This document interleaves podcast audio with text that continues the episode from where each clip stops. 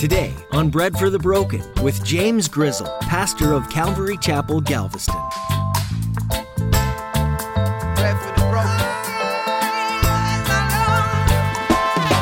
This is signifying repentance, like real repentance, not like I got these fake tears because I got busted kind of repentance, quote unquote. Now, this is like true repentance. This is brokenness. This is brokenness, and you want to turn to Him fasting, weeping, mourning. Don't tear your clothing in, in your grief, but tear your hearts instead. Return to the Lord your God, for he is merciful and compassionate, slow to get angry and filled with unfailing love. That feeling of getting caught when you've done something wrong is awful. Today, Pastor James shares about what God wants from our hearts when we repent. God wants us to not have a fake heart of repentance, but a heart that truly wants forgiveness and freedom in Him. When you repent, you're allowing God to do what only He can. It's because of Jesus that we can go to God knowing that He forgives us wholly. God doesn't hold any wrongs against us. When you trust Him, God promises to forgive. How awesome is that? Now, here's Pastor James in the book of Joel, chapter 1, with today's edition of Bread for the Broken.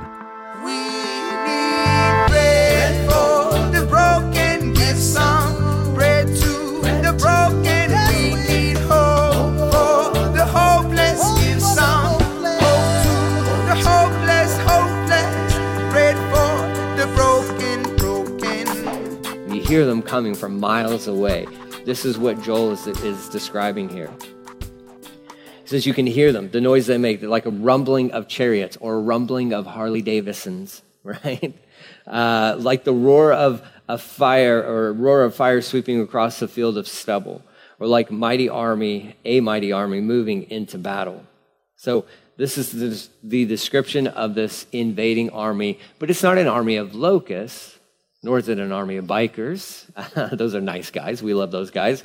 Um, this, is a, this is an army of nations, uh, a very powerful army of nations that it's going to be sweeping into Israel from the north. Now, what's fascinating about this is you have a reference found in Ezekiel chapter 38, uh, and I'm going to read that to you guys real fast.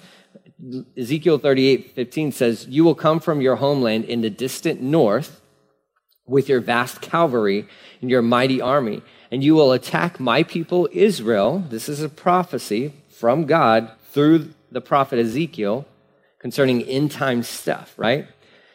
You'll attack my people Israel, covering their land what? Like a cloud. We just saw that description in Joel. At that time, in the distant future, I will bring you against my land as everyone watches, and my holiness will be displayed by what happens to you, Gog then all the nations will know that I am the Lord. So Ezekiel 38 is a, an amazing uh, chapter in and of itself, speaking of these, these future prophecy type events. We know, um, at least most scholars would agree, uh, not that I am one of those, but within Ezekiel chapter 38, Gog and Magog, we know that that is a reference towards like Russia. And Russia making their move from the northern area down into Israel. And, and here's this northern, this army from the north that's going to be invading.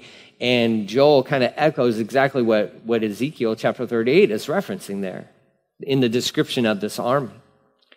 Verse 6, it says, Fear grips, grips all the people. Every face grows pale with terror. The attackers march like warriors and scale city walls like soldiers. Straight forward they march, never breaking rank.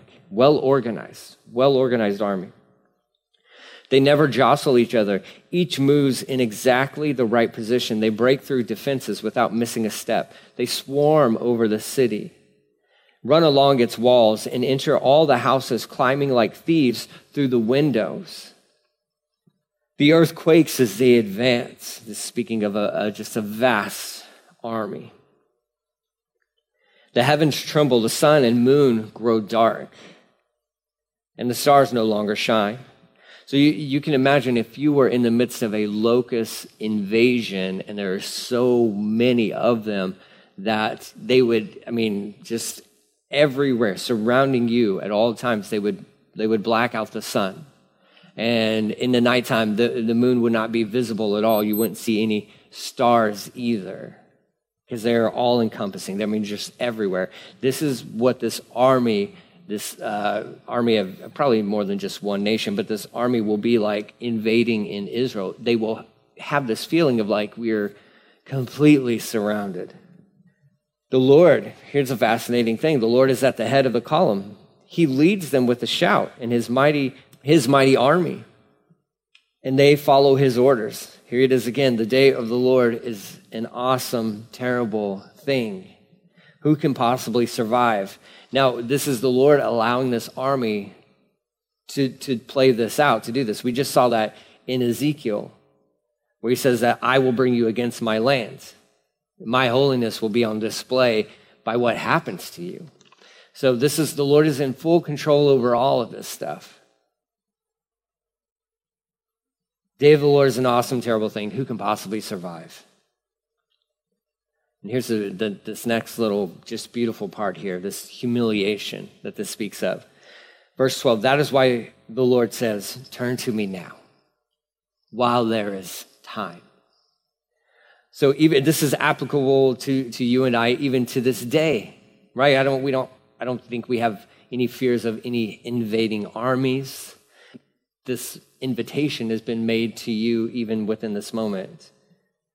Turn to me now while there is time. And while there is time is a reference to the fact that eventually there won't be time to turn to him. And he says, This is the day. This is your day of salvation right? Turn to the Lord today. Turn to Him today. You're not promised tomorrow. None of us are promised tomorrow. None of us even know when the end of this is even going to go down. And the Lord says, Turn to me today while there's still, while there's still time. He goes on to say, Give me your hearts. Come with fasting, weeping, and mourning. Right? And this is signifying repentance like real repentance, not like I got these fake tears because I got busted kind of repentance, quote unquote. Now, this is like true repentance. This is brokenness. This is brokenness, and you want to turn to Him, fasting, weeping, mourning. Don't tear your clothing in, in your grief, but tear your hearts instead. Return to the Lord your God, for He is merciful and compassionate, slow to get angry, and filled with unfailing love. He he is eager to relent and not punish. This is who God truly is, right? I mean, our, our world does a, a really good job of portraying God as this he's either distant and wants nothing to do with you, or he is always angry and just looking for a reason to squash you. But that's not who God is. Look at, look at this, this, this invitation that he extends to his people, specifically during this day but also applies to us. He says, Come to me while there's time. Turn to me while there's time. Give me your hearts. Don't, don't put on outward shows of like, you know, like uh, uh, the, the priest in the day would, would oftentimes tear their clothing as an outward display of like, you know, grief. But God's saying, He's like, don't, I don't want you putting on a show. I don't need the show. I don't need you to try to fool me by an outward display right? They would sometimes, they would even just do that to try to uh, impress other people, right? We even see that within, when Jesus, through the gospel, some of the religious leaders tore their clothing because they were accusing Jesus of blasphemy. Most of that is just show. Most of it. Some of it could be real, but the Lord is telling us, He was telling them, He's telling us as well. He's like, look, I don't, I don't want the, I don't want the phoniness. Give me your hearts. I don't care about you putting on some sort of outward display. It, this goes along with even how we worship God. A lot of people put emphasis on outward displays of worship. If you're a hand raiser when you worship, that's great, as long as that's for the Lord and not for the sake of trying to impress or communicate to other people, I'm really spiritual, right? That's nonsense, okay? Because the Lord doesn't care about if your hands are raised if your heart is not His. He wants your heart. If your hands are raised, because, I mean, that's just a, an outward expression of what's happening internally with, between your heart and the Lord, raise your hands. Raise your hands. But we do this all the time.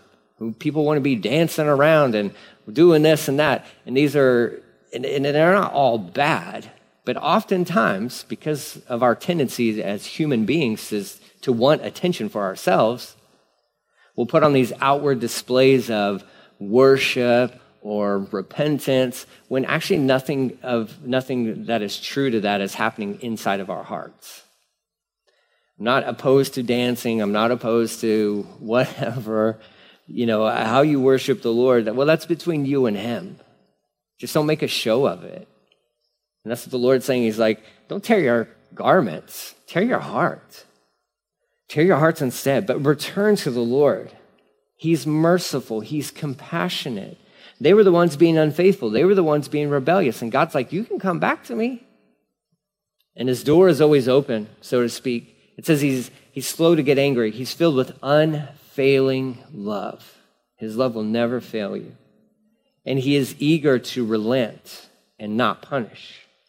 Who knows? Verse 14, perhaps He will give you a reprieve sending you a blessing instead of a curse. Well, how nice would that be? Right? They've, they've turned their backs on him. They've, they are the reason for the desolation of their land. And, and here, Joel is, is writing this, this letter inspired by the Holy Spirit. He's saying, Who knows? Perhaps he'll send you a blessing instead of this curse. Perhaps you'll be able to offer grain and wine to the Lord your God as before. Blow the ram's horn in Jerusalem, announce a time of fasting, call all the people together for a solemn meeting. So this is now like a nationwide kind of like, we need to fast. We need to get our hearts right before the Lord. Gather all the people, the elders, the children, even the babies, from the oldest to the youngest. Call the bridegroom in his quarters and the, and the bride from her private room, those who are about to get married. He's like, you push pause on that. We need to get our eyes back on Jesus. We need to get our eyes back on the Lord. Let the priests who minister in the Lord's presence stand and weep between the entry room of the temple and the altar. Let them pray, Spare your people, Lord. Don't let your special possession become an object of mockery. Don't let them become a joke for unbelieving foreigners who say, Has the God of Israel left them? They, they need restoration. But they had to get to this place of humiliation, really understanding where they're at so that they could turn to God. And then He is more than willing to restore them. He's more than willing to restore you and I, regardless of where we're at. If we can just stop, assess where we're at with Him, own up to what we need to own up to, and turn back to Him. Verse 18 18 through 27 speaks of this restoration. Then the Lord will pity his people and, jealous, and jealously guard the honor of his land. The Lord will reply, Look, I'm sending you grain and new wine and olive oil, enough to satisfy your needs. You will no longer be an object of mockery among the surrounding nations. I will drive away these armies from the north. I will send them into the parched wastelands. Those in the front will be driven into the Dead Sea and those at the rear will be driven into the Mediterranean, right? So you got the Dead Sea and the Mediterranean Sea. The stench of the rotting bodies will rise over the land. And that's where we kind of get that, um, that reminder as Joel is writing this that there may be heaps or piles of dead locusts. And that stench may just be another thing of like, and can you imagine how bad it's going to be in the future when it's not locusts, but it's bodies? Surely the Lord has done great things, has done great things. Verse 21 Don't be afraid, O land. Be glad now and rejoice, for the Lord has done great things. Don't be afraid, you animals of the field, for the wilderness pastures will soon be green. The trees will again be filled with fruit. The fig trees, the grapevines will be loaded down once more. Rejoice, you people of Jerusalem. Rejoice in the Lord your God. For the rain he sends demonstrates his faithfulness. Once more, the autumn rains will come, as well as the rains of the spring. The threshing floors will again be piled high with grain, and the presses will overflow with new wine and olive oil. Right? So eh, there's going to be a revival, so to speak, in, within the land, and not a revival of souls, but uh, the, the trees are going to come back to life. The pastures will come back to, to life. They'll, they'll be green again. And, and we, what we need to understand is this is kind of an element of, of faith that the people have to have. Because where they're standing right now, when this letter was written, everything was decimated. But the Lord's like, You turn back to me, and everything will come back to life. Verse 25 the Lord says, I will give you back what you lost to the swarming locust, the hopping locust, the stripping locust, and the cutting locust. It was I who sent this great destroying army against you. Once again, you will have all the food you want, and you will praise the Lord your God, who does these miracles for you. Never again will my people be disgraced. Then you will know that I am among my people Israel, that I am the Lord your God, and there is no other. Never again will my people be disgraced. So, what he's promising to his people is, is, is a bumper crop, like in abundance of what they had even before the locusts.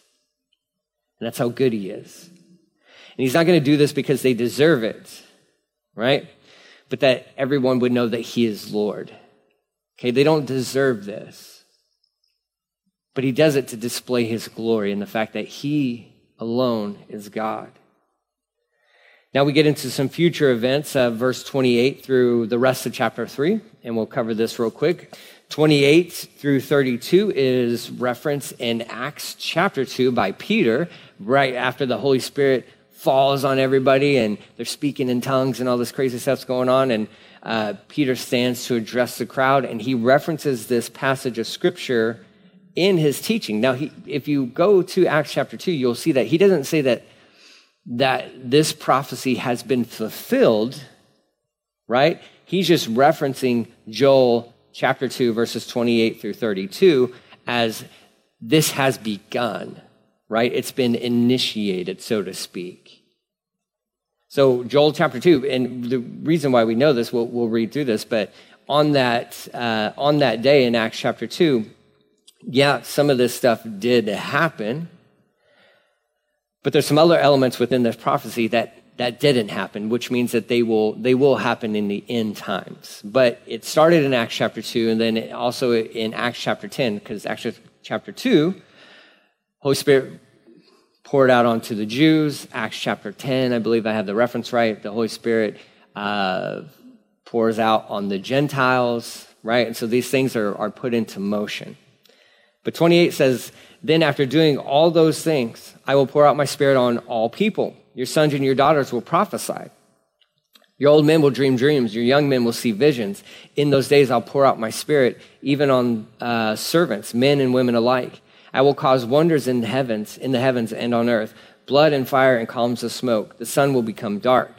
The moon will be will turn to blood red before the great and terrible day of the Lord arrives. There's our reference again, right? But everyone who calls on the name of the Lord will be saved. So, for some on Mount Zion in Jerusalem will escape, just as the Lord has said.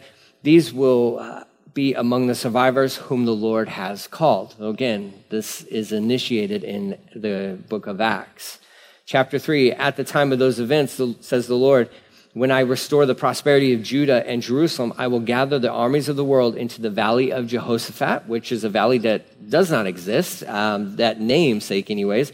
Uh, where this is where we believe it's the plain of Megiddo, where the battle of Armageddon will take place.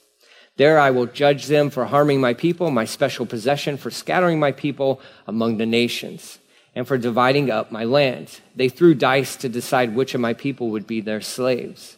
They traded boys to obtain prostitutes. They sold girls for enough wine to get drunk. What do you have against me, Tyre and Sidon, and you cities of Philistia? Are you trying to take revenge on me? If you are, then watch out. I will strike swiftly and pay you back for everything you have done. You have taken my silver and gold and all my precious treasures.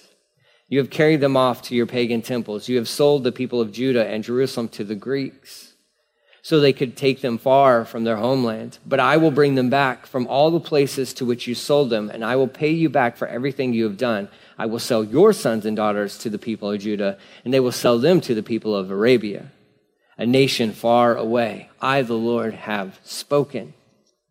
So there, had, there was a dispersion of the Jews all throughout the world and all this good stuff. And the Lord just saying, Look, I'm going to pay back everything that this world uh, has done to his people, there will be retribution for those things. Say to the nation far and wide, get ready for war. Call out your best warriors.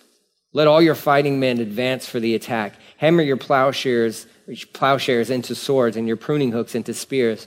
Train even your weaklings to be warriors. Come quickly, come quickly, all you nations everywhere. Gather together in the valley. And now, O Lord, call out your warriors. Let the nations be called to arms. Let them march into the valley of Jehoshaphat. There, I, the Lord, will sit and pronounce judgment on all of them. Swing the sickle, for the harvest is ripe. Come, tread the grapes, for the winepress is full. The storage vats are overflowing with the wickedness of the people. Thousands upon thousands are waiting in the valley of decision. Valley of decision is uh, a reference towards threshing or judgment. There, the day of the Lord will soon arrive. The sun and moon will grow dark. The stars will no longer shine. The Lord's voice will roar from Zion and thunder from Jerusalem, and the heavens and the earth will shake. But the Lord will be a refuge for his people, a strong fortress for the people of Israel. And then the last little bit of this this blessings for God's people. Then you will know that I, the Lord your God, live in Zion, my holy mountain. Jerusalem will be holy forever. The foreign armies will never conquer her again. In that day, the mountains will drip with sweet wine, the hills will flow with milk. Water will fill the stream beds of Judah, and a fountain will burst forth from the Lord's temple. This is again all future prophetic type stuff that we haven't seen these things happen yet. Watering the arid valleys of the acacias. But Egypt will be, become a wasteland, and Edom will become a wilderness because they attacked the people of Judah and killed innocent people in their land. So there will be payment for their crimes, so to speak. But Judah will be filled with people forever, and Jerusalem will endure through all generations. I will pardon my people's crimes, which I have not yet pardoned, and I, the Lord, will make my home in Jerusalem with my people. And this is again Joel speaking to a people that just experienced locusts destroying everything, and he uses that. God himself calls Joel as his prophet to use that as a good learning a lesson for them to learn from. Hey, this happened because we turned our backs on him. And oh, yeah, by the way, there will be future things that happen. But if we just turn back to him, if we just turn back to him, and, and more specifically, the people of Israel, if you just turn back to him, the Lord knows how to rescue his people. The Lord knows how to rescue his people. And so, for you and I, which I'm assuming most of us, um, whether in this room or watching online, are Gentiles, uh, the Lord still knows how to rescue his people because we've been grafted in, right? If he's your Lord and Savior, uh, then you're a part of the family, and the Lord still knows how to rescue you and I. The lesson for us, I believe, is that we need to keep our eyes on Jesus, pledge our allegiance to Christ alone Stay focused on Him. And if something creeps in that wants to take away your devotion towards Him, then we, we say no to that thing. And if you find yourself, you've been saying yes to those things for so long, well, now's, today's the day to stop. Turn back to Him while there's still time. Turn back to Him while there's still time. He's merciful, He's long suffering, He's compassionate, His love is perfect, and he, He's a God who loves to restore.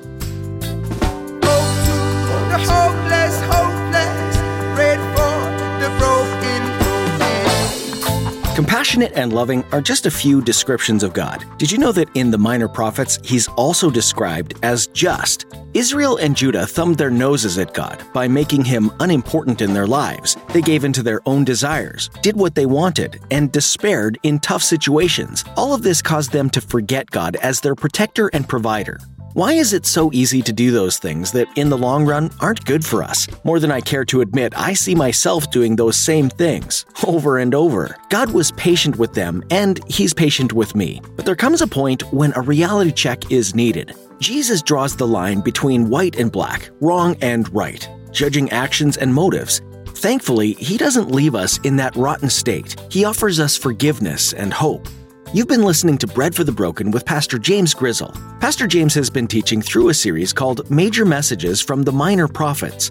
Each message professed by the prophets reveals his abundant patience, his faithfulness, and also his justice. If you missed one or more of these teachings, I encourage you to go back and listen to them again at breadforthebroken.com. Just click on the Listen tab. We'd love for you to come join us each Sunday morning at 10 a.m. or Thursday evenings at 7 p.m. Our prayer is that you're encouraged and rest in the confidence that Jesus will right every wrong. Be sure to tune in next time as Pastor James continues here on Bread for the Broken.